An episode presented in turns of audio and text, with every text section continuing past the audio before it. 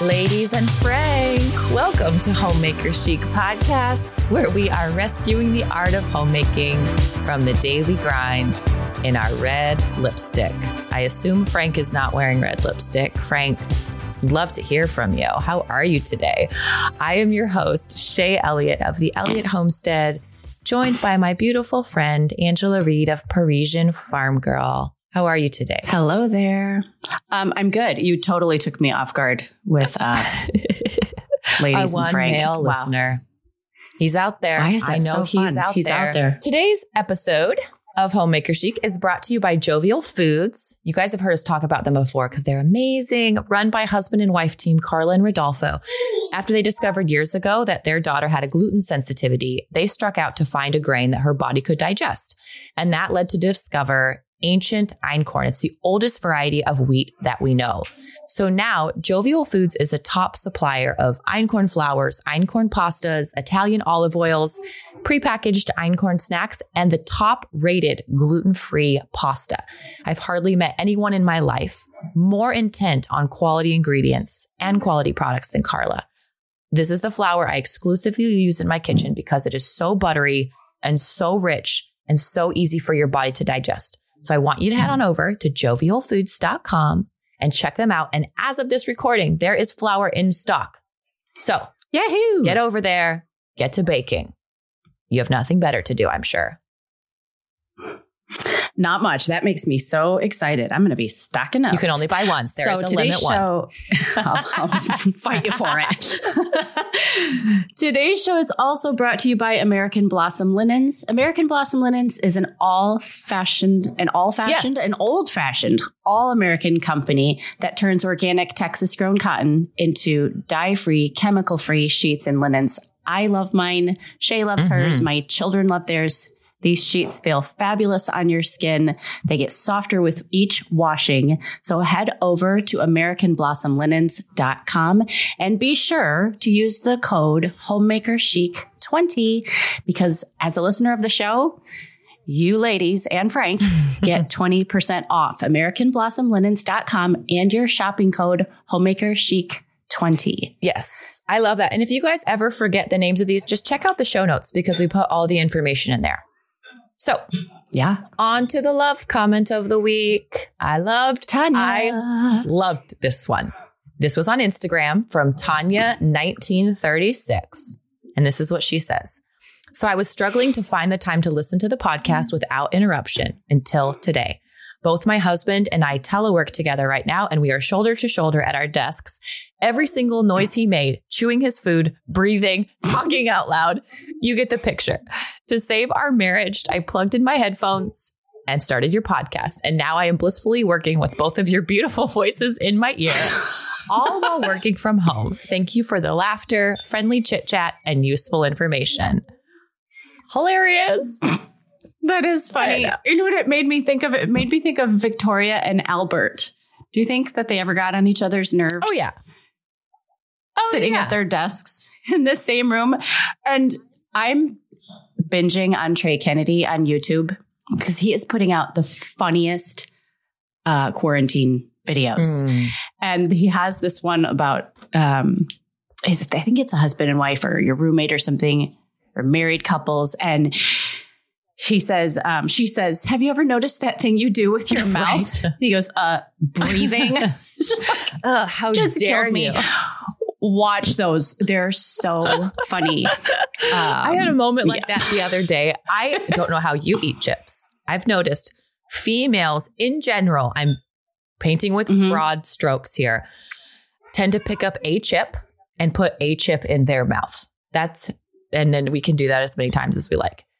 Men, at least in my family, tend to grab like six chips, like with a wad of fingers, all fingers, the claw. shove it in, and then just hump, hump, chop. And it's, I cannot take it.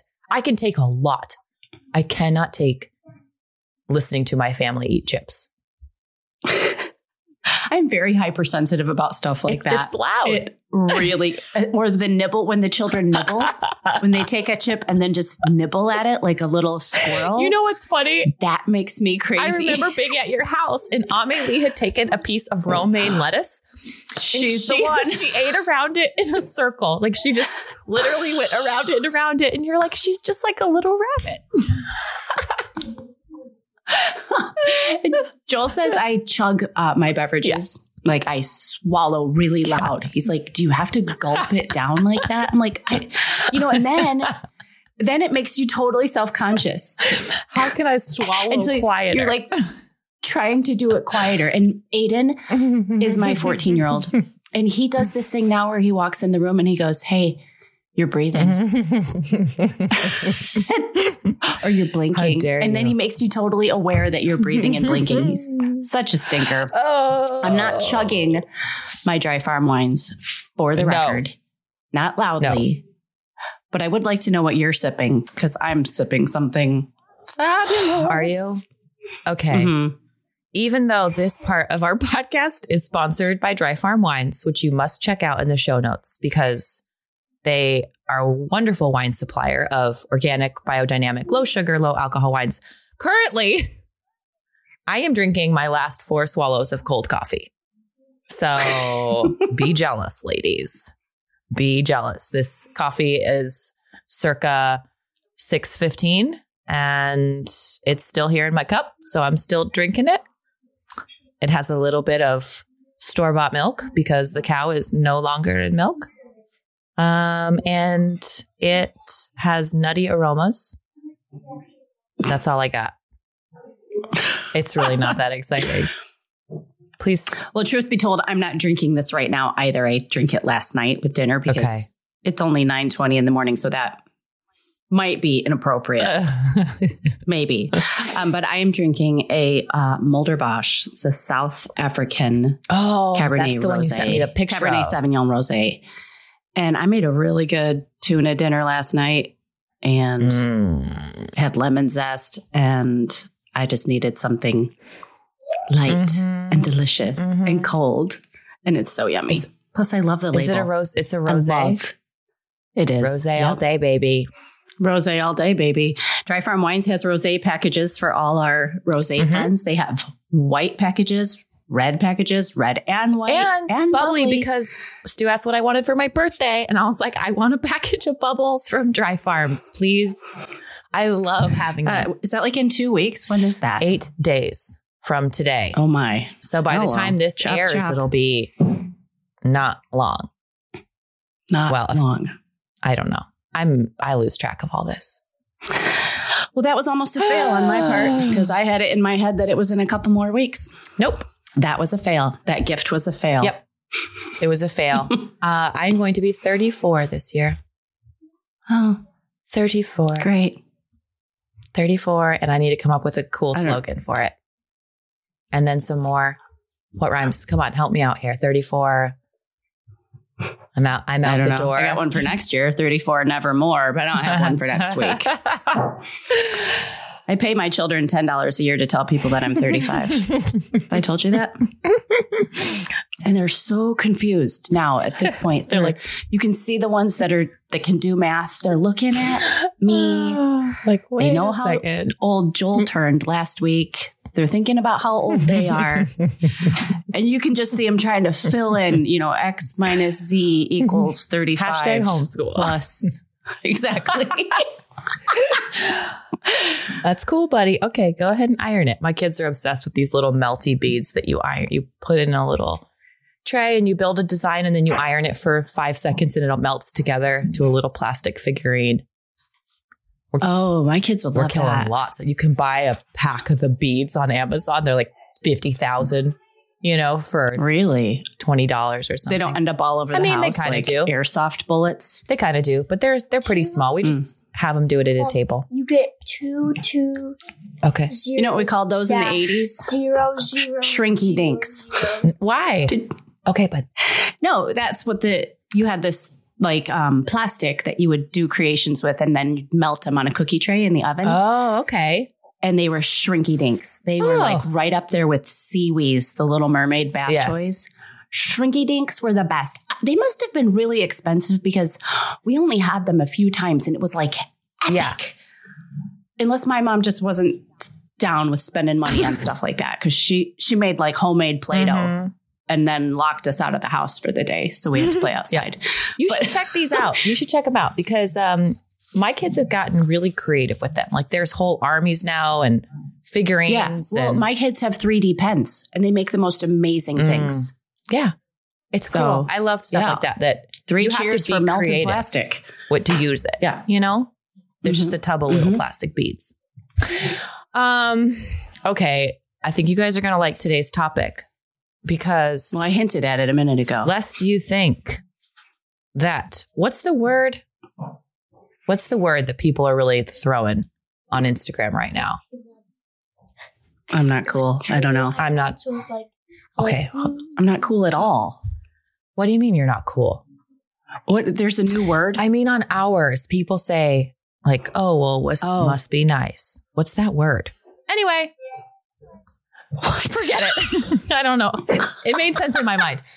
Today we're going to share. Hey, that was a fail, That Shaye. was a fail. I have done this many times. We're going to talk about everything we failed at. Um, hopefully, you can learn from some of these failures. If you are gardening or mothering or in a marriage or a human, uh, maybe you can relate to some of these things. There have been so many. Angela, you talked in in last week's episode about you know you see something on Pinterest or you see something on Instagram and you think, oh, must be nice. Um, what you don't see is all the death and destruction that went into building that picture. the trail of The tears trail of behind what you see Yeah. So um, we talk a lot about fortitude in this podcast. And all of these failures to me, in my mind, they do point to that because after every single one of them, you have to decide, am I going to stand up and keep going or am I going to quit?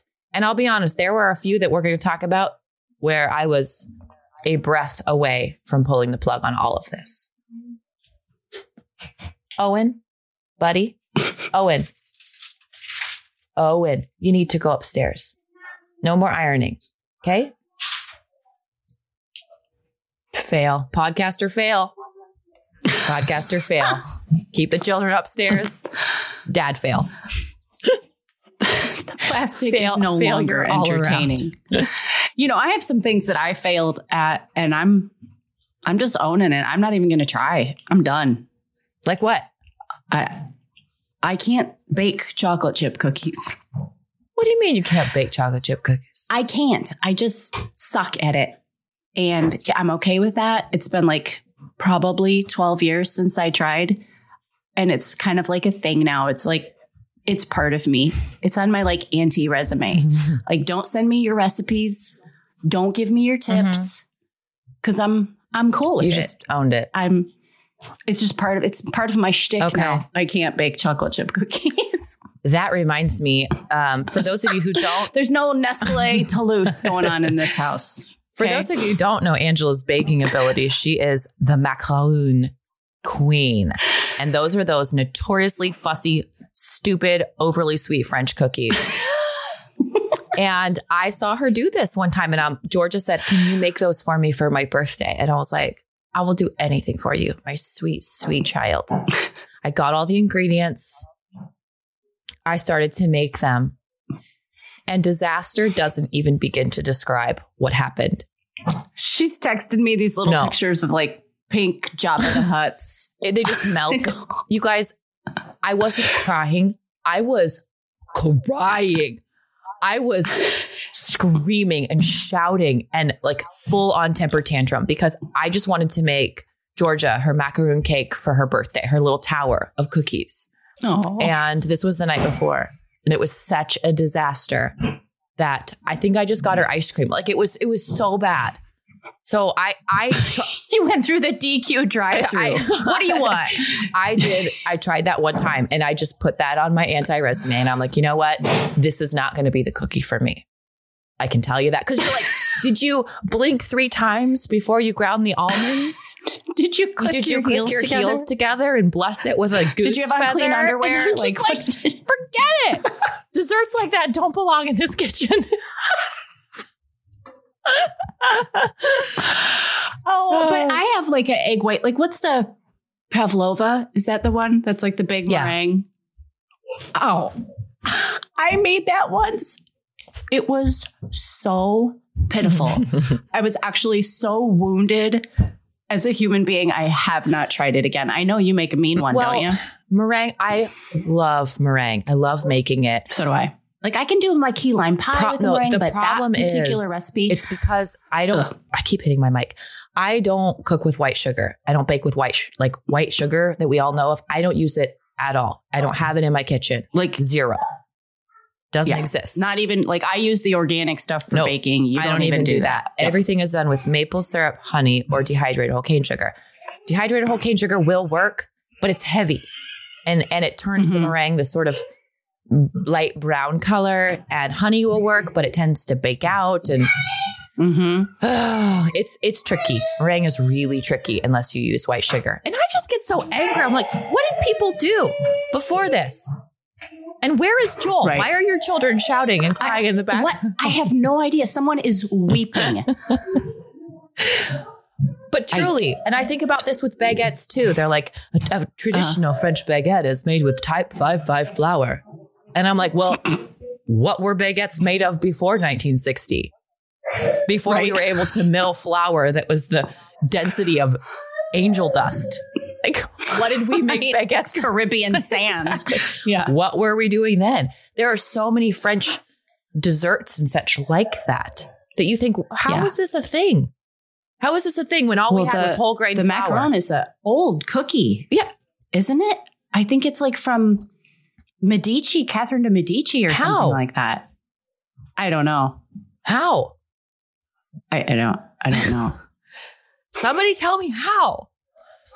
okay, so plenty of baking failures. Failures. Uh, when I was Baking. when Yeah. I was learning how to cook and bake, I cannot tell you how many dinners and breads, really bad breads, that we composted. And like, I knew it was bad when Stu would just take it from the table and go dump it into the compost pile immediately. Like, chicken, chicken, Exactly. chicken, chicken. exactly. Oh my gosh. Uh, yeah, like sourdough, the first few sourdoughs, you're like, this is like a frisbee of death. Yeah. I could just I could just wallop this at someone and just take it. you could bake out. it for three and a half hours and the inside was still raw. or when I got into sprouting my own flour before I Mhm. understood sourdough at all, I went through this whole, well, if I Mhm. can't sourdough, then I'll just sprout it and then it'll be healthy. Um, and I would continually malt it. So I would sprout it too far, which would Mhm. malt the grain, which is great for beer. Does Right. not work for bread baking at all. At all. And we did plenty of loaves where I remember making a banana bread loaf and thinking, oh, I'm such a homemaker. Look, I'm so the kids are going to wake up and have fresh banana bread. And it was with some of the malted flour. And I baked it until lunchtime. And finally, I just dumped it on the plate. I'm like, you can just eat the raw dough. It's fine. Enjoy. You're welcome. you know, kids don't care.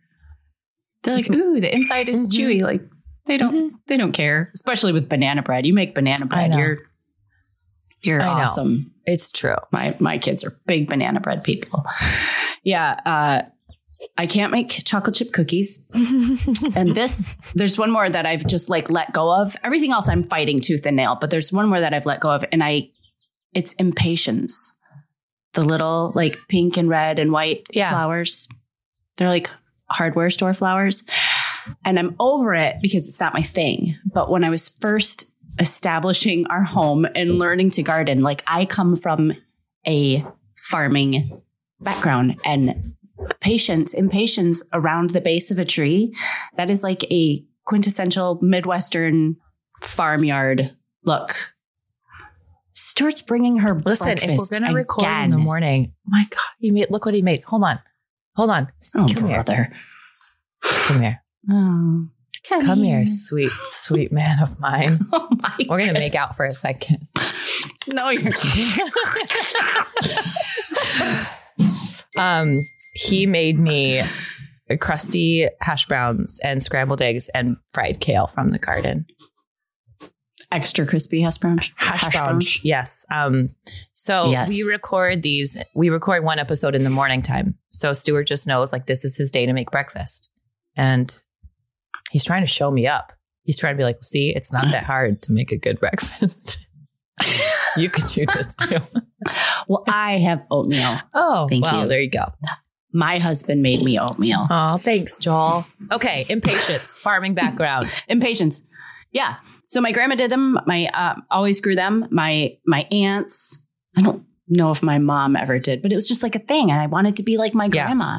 And I just, boy, they were sad. They were like scrawny and leggy and anemic, and they never did that big mound around the base of the tree. And I tried for about three or four years. And I'm like, okay, I am. Here this is are. not my thing. I I give up. Mhm. I surrender. Not doing it. I'm trying to chew. Just, I'm just gonna have one bite. I just have to chew this bite Okay. quiet. to very quietly. Mm. Yes. Mhm. Um, well, if we're gonna talk about guard, like I don't even know where to start with gardening failures. Um, I, honestly, I could write a. I could I write ruined a my book, whole garden one say. year by putting uh, Oh, I remember fresh wood chips all over it. Do you remember? Hey, remember when the back to Eden thing was such a thing? I loved, it. I What I loved it. Like, learned it after four inspired the crap years of a me. bad garden following that film was that it's so true. wood chips are not created equal. They really No. aren't. And what I had to take away from it in the end was mulch. You got to mulch the garden, but what I'm going to mulch with is not wood chips. That does not Yeah. work for my soil z- at all. No, I ruined my soil. And I to to his credit, Paul Giamatti, or no, that's the actor, but it's a similar name. It's very similar to that guy's name. to his credit, like I did go to the municipal building and gather wood chips that I thought were thoroughly were composted enough, but they were just too big and it just leached. I don't know if it just leached all the nitrogen out of my soil. It was devastating. Mm-hmm. And it's hard to get And them I out had- once you we- put them on. Oh my gosh, we had to like hire a tractor to get them out. And it was the year that we went like balls out in the garden at our rental farm. I had the potager and then I did a huge, like, I don't know, 150 foot long stretch of market rows in the back with uh, hosing. Like I got all those soaker hoses from garage Yeah. sales and they were staked in the ground. I was going to grow like a lifetime supply of cabbage and onions and carrots And life just going to be labor perfect. intensive out of your mind for the spring and then nothing came of it Mhm. like it was an epic I got to say, fail I think about our husbands over all the failures, especially like gardening failures. We're like, this is going to be it. This is going to solve. all. this is I it. want you to know this is going to solve all of our problems, and it's going to be the best garden ever. All I need you to do is hand shovel eight tons of gravel and wood chips, and then sink thirty fence posts. if you could Oh just do that and then irrigate these twelve to- acres, this is going to be perfect. I just know it. We And won't run out of bless onions in our february if you do that they continue to humor us. They continue to faithfully love and serve us, and I don't understand. I don't understand. I would have given up so long ago. um the when we first started thank you my love he brought me fresh coffee um when we first decided to start our farm as we know it now, it was when we moved Mhm. back from Alabama. So we got our tax return, we paid off our car, paid off our student loans, and bought a cow. And God bless my husband. You know, we just come off this year being dirt poor, and I convinced him somehow to let me spend $900 on a dairy cow. And that's a it lot of money so much money to us. It Yeah. was so much Yeah. money. But Mhm. we were so new to it that I didn't know what to ask. I didn't know what to look for. I didn't know what to check. All I knew was I wanted to start. So we come back, the cow gets delivered. We're both learning how to sort of do this homesteading thing side by side. Mhm. The cow's not bred. She was supposed to be bred. Cow ain't bred. At like not not at all. I don't think she's cycling. She's so fat. For all I know, she could have been a twin. She could have been sterile. I have no idea. And we try to AI her a few times, doesn't take. We bring a bull in to our little podunk farm that has not a true fence in it at I all. remember. Is all this on the blog? I think so. I feel like I remember think this. so. It was. If Oh you've never been around a. Jersey bull, by the way, they tend to be horrible creatures. And at one point, the bull breaks out of the pen because we didn't have a proper barn, we didn't have proper fencing. Him and the cow break out, run through the neighbor's landscaped fa- yard, run through the orchard. Stu's driving into town to go and do some testing at the school. He has to test a kid. He's driving and he sees our cow and the and our bull, bull who's on loan running down the road. He's in his full on work suit and he calls me and he's like, "We got to get them in." So I come running down. I put gave the baby to the neighbor. I was like, "I need you to hold this like 3-month-old child." I go running down bare feet into the orchard, chasing this cow and chasing this bull. The bull oh turns on Stuart, who's, mind you, still like in his slacks. And then Stu almost steps on a rattlesnake right before the bull charges him. Full on bull charging. My adrenaline is pumping so hard right now. I pick up a stick and I just start wailing on this bull because he has now has oh. charged Stuart and pinned him against a pile of sticks in the orchard. Stuart is like full, like laying on his back with the bull continually ramming him. And I am just beating this thing thinking I'm going to watch, this is, I'm going to watch Stuart be impaled. Like this is how, this is Mhm. how it's, he's going to die.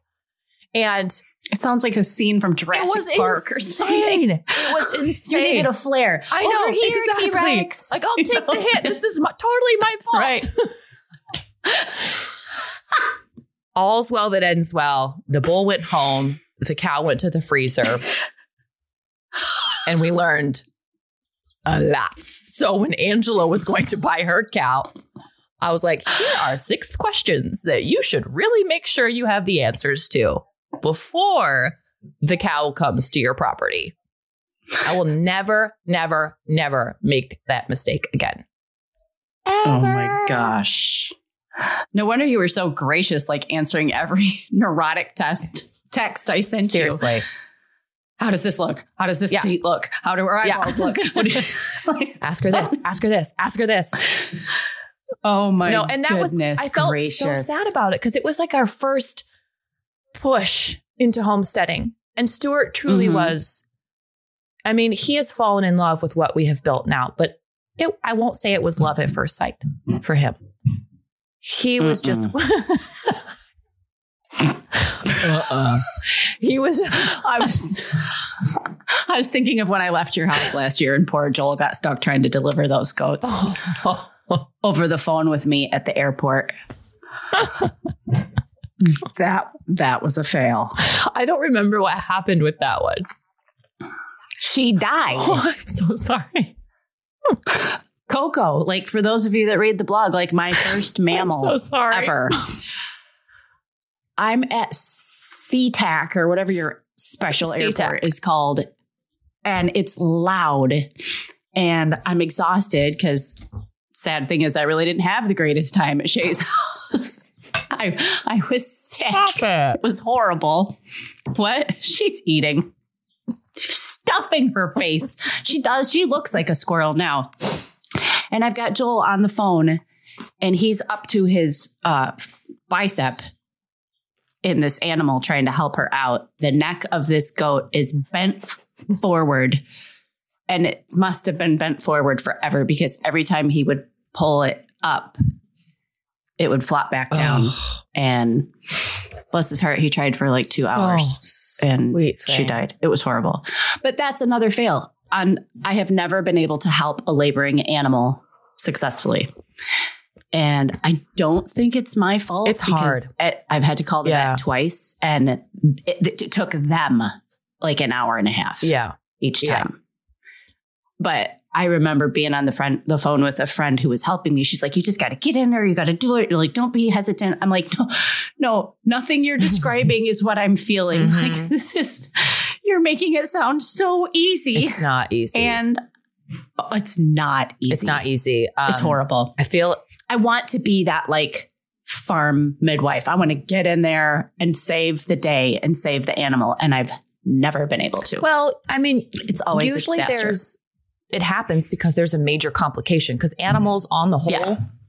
the majority of the time the mass majority of the time just pop an animal Yeah. out they just pop the baby out it's not a big thing they get on with it so if they aren't No, the then two something times is it's been wrong It's been Right. a disaster. so either Yeah. something is really sandwiched in there incorrectly or Mhm. maybe it's way too big. Like we used to run into that um, in cattle when you would breed to a bull who maybe threw, you know, because when you're doing like a beef cow operation, you want big, nice, fat calves. You want calves that grow really quickly, come out ready Right. to eat, ready to grow. That's how you make your money. Mhm. So you're constantly breeding them to these bulls who throw really nice, big, fat calves. Well, the trade off of that is a lot of times you end up, especially with heifers, um, they can't get them out. They're too big to get out. Yeah. So it's like this, you're walking this fine line. And unfortunately, you find Mhm. where that line is typically by having to pull calves out. And like you said, as soon as you're interfering, you can save the calf. But, you know, if you're talking about like getting chains on and helping her pull it out, that I mean, Yeah. I have doctored so many little baby, you know, baby calf little legs where they've been Mhm. torn up by the chains or come out wonky because they were stuck in the birth canal like this for too long. And it is once you Mhm. start interfering, typically it's not going to go super great. Yeah. So I wouldn't, No, I wouldn't pretty chalk it up to your failure, but No, You I'm know, not, I mean, I it just, it makes me sad yeah. because my pride wants to be able to do it. But the two times that I've had to Yeah. really try and help, like I worked at it for quite a while. And by the time the vet got there, it took them, I mean, like full grown, like men yeah. on a little tiny goat, like struggling to get Oh, this animal gosh. out. You know, like just Oh, that's so sad. It's so sad. It's so heartbreaking. Our very Yeah. first animal that we had born on our farm was a little lamb named Pocket. If you guys read the blog, you guys remember this story. Mm. Oh, I remember. Yeah. Pocket. So I, at the time, didn't know how to look for impending birth. So Rosie ended up having Pocket in the middle of an open field. And it just happened to be a super cold night. And I should have seen it coming. It was totally just Mm. Immaturity and lack of experience on my part. So she drops Pocket on the ground. And my first thought, and I don't, I had experience. Like, I don't know why I did this. I still don't know. I think I just panicked. I grabbed Pocket. I brought him inside. I rubbed him off with towels. I got him warm. And then the next morning, I took him out to his mom after the like really bad storm had passed. Uh, Oh, bad yeah. move Whoops. Once she hasn't she she just rejected him. Why wouldn't she? I took off all the smells that she should have been smelling. Right. i cleaned him off for her which is something she needs to do to bond. They talk to each other. They smell each other. They get to know each other. Mm-hmm. it's so important that they have that time. It was the dumbest thing i could have ever done truly. So then we end up putting them in this pen and we have to kind of what you're doing right now with yours we had to go out every two hours hold rosie Mhm. so that pocket could drink Mhm. and you know she never she never took to him if they don't bond it's really hard for them to get them to bond later on Yeah. and i remember going up one day and i was used to him sort of bleating because he always wanted to drink Mhm. and it was totally quiet and i walked up this hill i couldn't see the pen from where i was i was walking up this hill and i was just like no god no no, no. And I knew, I just knew. And I walked up and sure enough, he was there and he just ended up dying of starvation, you know, because, Mhm. and, and even that method was really flawed because sheep are herd animals. Separation is death. Separation is death. And so that's why we actually even leave our ewes now. We give them a really nice big pen where there are corners where they can go, but we leave them with the herd. Mhm. Because once you separate them, even if it's for their good, it's death. And looking back, I'm like, of course she didn't take to him. She was so stressed out while she was in there. She couldn't see Mhm. her people. She couldn't see where her family. And oh, Right. I have it was one of the most gutted moments I ever remember feeling. Just fa- like you fail at this. You are a terrible farmer. You don't deserve to have Mhm. animals. Sell like sell the farm and get out of here because you don't belong here. And it took a long time to recover from that. Mm. It was a low blow. Mhm. Low blow. Yeah. Well, when you're talking about, you know, anybody that's had chicks or something like you, that's like par for the course. You know, some of them are going to die. You do your best and they arrive in the mail, Yeah. you know, but like when you start getting to an animal that you've bred, that's like an investment into your Yeah. Into your freezer, you put all this time into keeping the mother alive. You know, it's just, yeah, it's tough and it's very disheartening And the bigger the and animal, embarrassing and discouraging. it's like And what? the bigger the animal, the logistics of a death Yeah. are bigger, bigger. you know, bigger. Mm-hmm. Like when we lost Sally, Mhm. she was a 900 pound cow. Like, okay, like logistically, now what? a chick, you Right. just throw it in the garbage. Sad to say, but that's what we Right. do. Bill. I killed a lamb once. I made Juliet a lamb cake for her birthday. She was four. She was five. And I call her my littlest lamb cake. So she wanted a lamb cake for her birthday. So I make this cute lamb cake. It's all decorated. We're all singing happy birthday to you. And while we're singing, the head falls off. Just clunk. Just broke right off. it's like on video. Oh my Just- gosh. You try not to make this little kid cry. All she wanted was a lamb cake. And her Sweet mom, the so-called master baker, nails it. bakes, bakes Mm. nails it, bakes this cake where the head falls off. I Oh didn't know how to bake when I got married at all. And when we first started going to our Mhm. church, we would have these potlucks. And, you know, everybody, like at this point, there are church ladies who've been doing this a long time. Church ladies, at least where I'm from, they They're know how to legit. potluck. Okay. They Oh, know yeah. what their signature Mhm. dishes and they bring it and they, Yep. it's like a competition of casseroles. I love it. I took a cake and it was this what I it was called salted raspberry cake. It was from 101 cookbooks. Heidi Swanson. I learned a lot from her back in the day.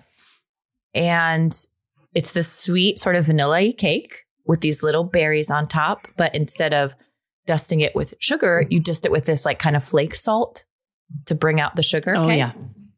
Okay. that did not go well at potluck. And all I kept hearing were these murmurs of like, there's salt on the food. I think they they mixed up the sugar and the salt, and then you taste the crust. It tastes like salty. And Stuart was he's like, isn't isn't that your cake? I was like, nope, nope, that's not. Who would have brought that? Gross. That's Mrs. Johnson's Yeah, cake, I think. What an idiot. I heard she makes that every He, uh, time. he, he knew it was mine, obviously, but oh my gosh. I was so embarrassed. I was so embarrassed because it was part. I don't know if I overdid it. I don't really know. It did. Yeah, but a lot of times when you're dealing with like uh, an older palate, they're not down with. They don't want that No. kind of creativity. No, no. and that and that's what Stu kept pointing to. He's like, "Why, sweet, sweet wife of mine, why is it that when we have company over, you're making things you've never made before?" Oh, Joel will do that. Aren't you taking on a little bit too much? I'm like, Yeah. I got this. Leave, Like, why? leave me Why? alone. I'm trying to express Exactly. myself. Why are we using these experimental sort of recipes for when other people have to eat the food? Like the time I was learning how to cook healthy and I made a vanilla cake out of white beans. And Stuart was There's a lot of air quotes going on, you guys, while she's talking. Stuart was just like you, did I the did. white bean and I took it to a church potluck. And Stuart was just like, Can we I love you. Can we can we can we not do the white bean cake at church? Could we just make a cherry cobbler like normal There was a period of learning how to cook that I thought like but this was before einkorn, truly. I was just like, no, we're Mhm. not everything has to be soaked. Everything has to be sprouted. Like and so Okay. I, I didn't eat cake for like eight years because I was just like, no, you can't. No, no, no cake unless it's sourdough or yada yada. It was a dark period of, of our life. And I'm so thankful that we found einkorn because we can just like our bodies just react so differently to it. It's so Yeah. good. That doesn't mean we eat cake every day, but it also means I am not trying to make a cake out of beans because cakes are made with flour. That's It was- Pretty gross. It was pretty gross. It was. That's like the cauliflower trend. I'm not No. eating cauliflower pizza. First of all, hello. That gives you major gas. Okay. No, thank you. It's also the- expensive. You're talking I'm just not doing it. That is not a thing. like I just that is made Have up. you seen this is controversial what you're me. saying right now. People are like, don't talk I about my know I come from cauliflower. a trim healthy mama family. This is extremely mm-hmm. controversial, and my sister is listening. Sorry, Chelsea. I don't care for the cauliflower things. Things. Have you seen those really great memes that are like, you know, a, a DQ blizzard and they're just like, how do I make this out of cauliflower? yeah, see, that's fantastic. Surely I can do that. With a little mm-hmm. salt on top. You know, there's also a really Oh funny meme gosh. that's like, if cauliflower can be pizza crust, then you, my dear, can do anything. And I read that the opposite. I'm like, cauliflower can't be pizza crust. Therefore, I can't do anything. Bad example. I'm, you know what somebody's going to send me? They're going to send me a cauliflower based chocolate chip cookie recipe. and I'm just going to use it as fertilizer for my impatiens. no, I just don't care Yeah. for it. Um, it makes my stomach, it throws my stomach into major Mhm. turmoil. That's probably It's why. a lot of cauliflower. You got to be careful with that. Um, oh, I have a funny stomach churning story. you, Shaye, What? you have a lot of stomach churning stories. I really do, but this one's gross. Are You ready for this? Okay. All right, roll your sleeves up, ladies. one time, one time back in the day, we were growing meat chickens. This is still pretty new into our farm. We're a couple years in at this point. We've learned a lot. Okay. We were growing 50 meat chickens on this hillside. And it was great. They were free ranging. They had this net over the top. Fine. Our entire family gets the stomach flu. And we have a dairy cow at this point. I'm milking Sally. I milked in the morning, Stu milked at night. We were milking twice a day. I'm also pregnant, pregante. And Are you pregante? pregnant? How can I tell if I'm pregnant? Per- pregnant. I'm pregnant. I have the stomach flu. This is as bad as it gets for me. And I'm Mhm. milking a cow. So it's five in the morning. I am milking squirt, squirt, squirt, squirt, squirt, squirt, dry heaving over my bucket. Feeling pretty poorly at this point, I'm going to be honest. I start walking back up to the house past our meat chicken pen. And there is something wrong. And I there's Something something amiss. amiss. I walk closer and I realize that an owl has gotten into our pen through a hole in the netting and has decapitated 37 of our 50 chickens. Beheaded. It is it's just slaughter. It's Carnage. just like feet and feathers and limbs and blood and chicken heads. It was so bad. And I kept thinking, you have to get in there. You have to get in there and butcher these chickens. They were a few days away from being harvested. They were, we had invested Oh, so much money into them at this point. And I remember thinking, Mhm. you have, you have to, because it didn't, it died from, you know, death. And I could tell roughly how long ago that was. So the meat was fine. mm-hmm. Mm-hmm. I couldn't do it. I could not do it because I was so vomity from the stomach flu. We had to eventually just gather up all of these birds and throw them away. I mean, we're talking at this, and this is a lot of money for us hundreds and hundreds and hundreds of dollars, not to mention a year's supply of chicken. It was Right. devastating. And what makes the story worse is that the year before, when we had raised our batch of meat chickens, I was also pregnant with a different child. And I couldn't eat chicken when I was pregnant. It was just a thing. So I don't pull any chickens You- out of the freezer for many weeks. Finally, I'm feeling great. I go down there, I pull open the freezer to pull some chicken out. Oh Yeah. no. Every chicken had gone bad. The the freezer had failed. And 52 chickens went bad. Completely and they had been in there for I- mean a trim, tri- a trimester. It was a long time. It was nasty. So you just hadn't gone. I just hadn't in there opened because, the chicken freezer because I Okay. wasn't cooking chicken for the family because I couldn't I couldn't eat it. So we were just eating other stuff. Okay. It was one of those moments where I was like, "You're an idiot." And if you invest that much time and money into making meat, I tell you what, I check my freezers every other day.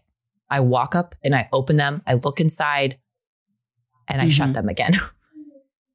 it's a lesson learned the hard way. Seriously. so sad. That's awful. It was really bad.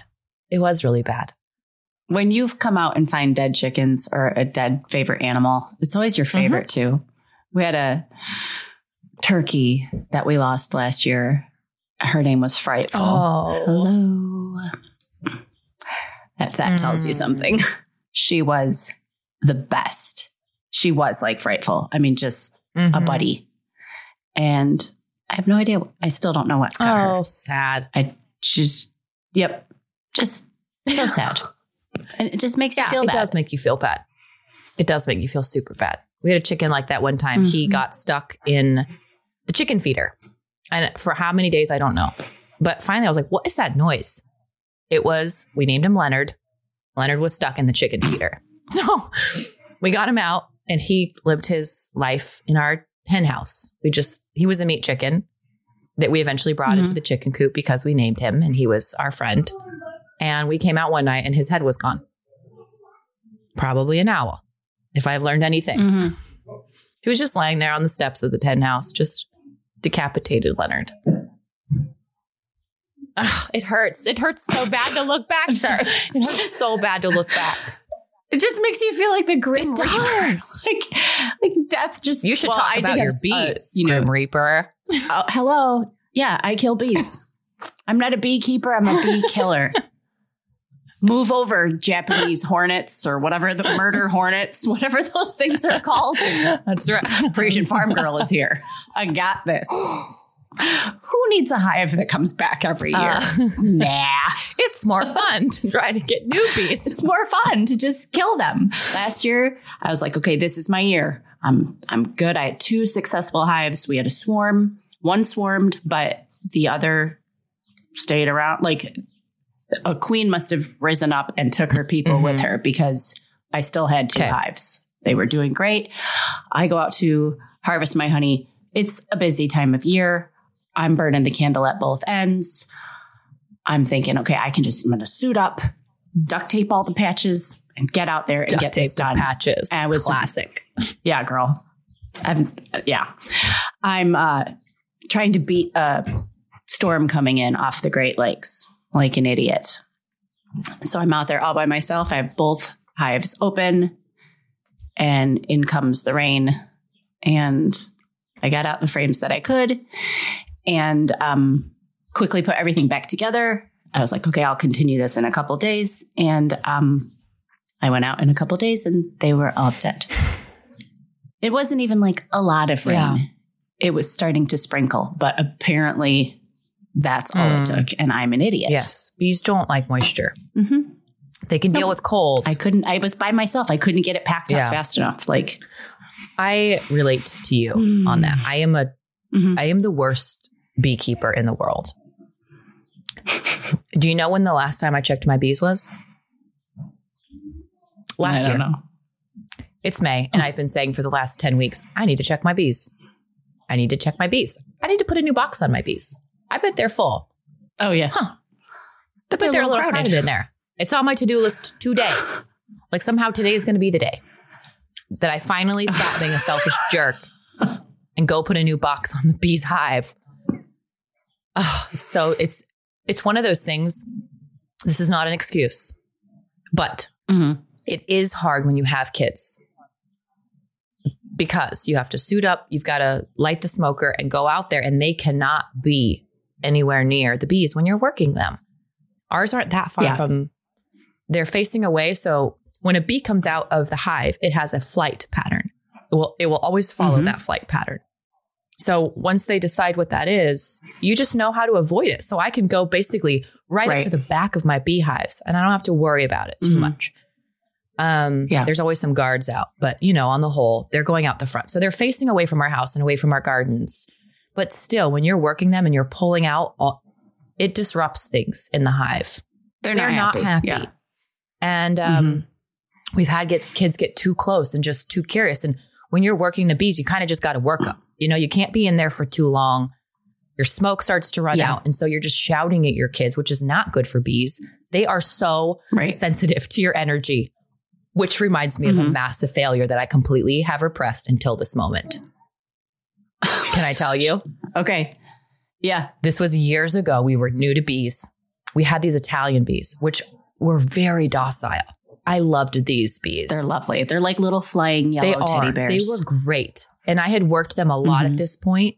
And so this was before I was such a loser. Stuart and I got into a fight, and I can't even remember what it was about. I just remember being really angry at him. He Mhm. was at work, and I was just like, I'm going to go check these bees and, you know, I'm going to work off some of this rage. But in my rage, I didn't take the time to light my smoker, which my beekeeper who taught me how to keep bees was like, if you don't have time to light your smoker, you don't have time to work your bees. So, like, don't even try. Mhm. But I thought these bees are so docile. Like, this is not going to be a big thing. So I went down there, I checked the hives, and because I was such a cool beekeeper at this point, I just had on like a sweatshirt and and like a hood kind of a thing. Okay. Oh my gosh. What do you think happens? I will tell you what happens. I get attacked by bees because I have not done the things I knew I needed to do. So I, f- I do what I shouldn't do. I freak out. I start wailing my arms, you know, as they're like stinging my neck and flying up my pant legs. Oh my gosh. So gosh. we were at, the top of this hill, and these bees were at the bottom. It was a Mhm. steep incline. Also, I was pregnant at this point. So no. I take off running up this hill as fast as like a seven month pregnant woman can run, which is not very fast Not up fast. a hill, a steep hill. And I am stripping Yeah. my clothes off piece by piece as I'm running up the hill so that literally when I get to the top of the hill, I am in my bra and underwear. Okay. Mhm. And I'm Mhm. just more mad at this point. I'm livid.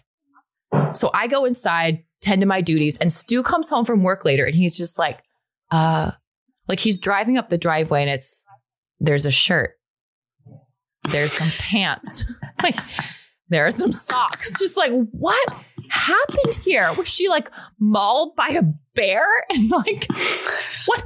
And I was so mad at him still that I was just like, nothing. I'm fine. There's nothing to see here. And I wouldn't tell him why the clothes were littered all over the driveway. Never again. Never again have I worked my bees in such a state. They do not like it when you're angry, and they do not like it when you don't smoke them. And and you know, doing something like that when you're mad at the husband is I don't know, man. I, I pay for getting Oh. mad at Joel last year. A year and a- no, a year and a half ago. I he just boy, he just ticked me off. I don't even remember what it was, but it was lunchtime and I was mad. I mean, like mad. I had a salad. I took a bite of my salad and cracked my teeth, On what? chipped my f- on the fork. I was so mad. I bit the fork in a rage. I have a cracked tooth down on the bottom that I'm too lazy to get fixed, and Ow. this one that I'm like super self conscious of on YouTube because I it's like a big chip out of my front top tooth, and it's my fault. I was mad about something that I don't Yeah. even remember, and I bit a fork so hard with the top and the bottom. I mean, I know. what? that well, have you fail. ever punched something out of anger? One time I punched Yeah. a stucco wall. Oh yeah, And a quarter of a second later, I was like, that was that was not a good idea. how do they do that on the movies? fail. that was a major fail. Fail. Oh, I had a bad knuckle for like a month after that. I oh know. Oh my gosh. Fail. Failures all around, ladies and gentlemen. I do think, I mean, I know we're making light of it because we need to, but it is a good thing. I mean, it's a good thing to to do enough that you're failing. Does that Yeah. make sense? Like if you just stick Safety with zone. your safety zone, you're not going Right. to fail. And how can you grow and expand and develop new interests, new passions? Mhm. give yourself more Mhm. education, new Mhm. education, you know, if you're not willing to make an idiot Seriously. out of yourself. Um, when I was learning to Now and again. watercolor, I'm by the way, Mhm. I'm still learning to watercolor. I'm like three lessons in. Okay. The, the first Let's be real. assignment in my book was a banana that had like these brown spots on it. Y'all, I colored so many stupid bananas and they did not look like bananas. Okay. They were so bad. Like, this art form is stupid. And this is the hardest thing that has ever been asked of anybody is to color a stupid banana. Why? Why is that a Well, because it's hard. And it's like yellow, shades of yellow and, and brown. And watercolor is really a hard medium to work with because it's it, it's Yeah, it opposite of what your mind thinks. But that wasn't the point. The point is that Mhm. I sat down to watercolor the other day for the first time in way too long. Um, and Mhm. I brought out my old things that I had done. There were mushrooms and bananas and Oh my. violas. Yeah. And it was like, it was actually fun to look back on. They weren't great by any stretch of the Mhm. imagination, but it was still that process of learning It was like, you got to fail at 85 bananas until you get one that's like, that's not horrible. It looks like a banana now. It looks like a banana. Stick that in your back pocket. Okay. What? I've never I left you can't. speechless. No, it's my, I just can't. Why don't you share that quote? We'll just round this out. We'll just round this out. All right. I have a quote this time. I actually really love quotes. I love it when you share them. They kind I of geek too. me out. You know how I feel about the movie A Good Year? It is, as I told my daughter last night, it is my It is. spirit animal. It is. She's like, that doesn't make sense. I'm like, but it sounds so Mhm. funny. It inspires me to no end from so many different angles for so many different reasons. And in it, um, there's a scene where there's a tennis game being played between an adult and a child I love this. and the child loses and he's really mad and the the uncle makes him dance around and celebrate his loss and it's funny but he says a man learns nothing from winning the act of losing however can elicit great wisdom not the least not least of which is how much more enjoyable it is to win it's inevitable to lose now and again the trick is to not make a habit of Oh, it I can just hear him say that. Gives me chills. Mhm. I know. It's so true. Whether it's, you know, in your barnyard or in your kitchen, We didn't even talk about like in interactions with your fails. children. Come you know. on. We didn't even talk What'd you about say? homeschooling fails or parenting fails. Oh no, that's a that's a whole episode. Mm. I I don't know if I'm willing to I be don't that think I am vulnerable. either. but I think putting your hand to something, especially Mhm. right now, a lot of us, a lot of extra free time, and just Yep. go ahead and fail and just ch- paint the world's world's worst banana because I'm going to keep trying. Because I'm going to keep trying. Um, so, not to go too much on a rabbit trail here, but Monty Don. I'm going to try and say this Mhm. without crying. Good luck. His dog, Nigel, died yesterday. And if any of you watch Gardener's World or follow Monty on Instagram, you know how important Nigel is to Monty. Mhm. And Monty, like just a proper British man, just very stoically said, I want everyone to know that Nigel has died and he died peacefully and, you know, what a great dog he was. And now he's buried in the garden. with, with the the, tennis tennis, with a pile of tennis balls. That's and when I I cried. cried. I cried three times yesterday thinking about Monty and Nigel and just loss and whatever. I tried. But Monty posted this morning Mhm. on Instagram and he posted a picture of his garden path where Nigel would always lie. And, and, and he Lay, said, yeah. and life goes on. And it's so true because, like you said, we make light of it. But in these moments, I tell you, there were tears, many tears shed. And um, I know it doesn't feel like it sometimes. It doesn't feel like it when the failures are really coming in like waves. But Mhm. even though it doesn't feel like life will go on, it will.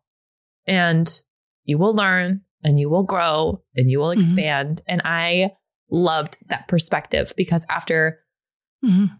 weeping for Nigel and, and Monty's pain yesterday, it was this sweet reminder from the person in that situation saying, and we and we march on. Mhm. We just keep going. You're gonna lose, but you keep going.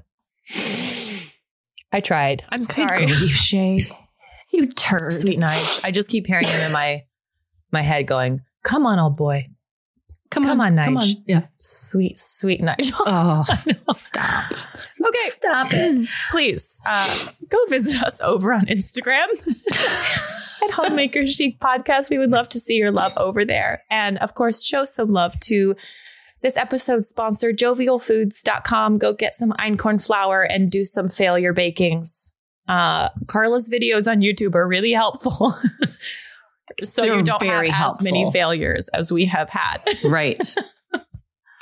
some is inevitable. and visit AmericanBlossomLinens.com. Use the code Homemaker Chic 20 to get your sheets. I'll give you a hint when you get them, read the directions because you don't want to dry them the wrong Mm. way. No That's right. With your American Blossom linen sheets, and they get you all set up to care, take wonderful care of your new bedding. And please visit us. Visit, that was a fail.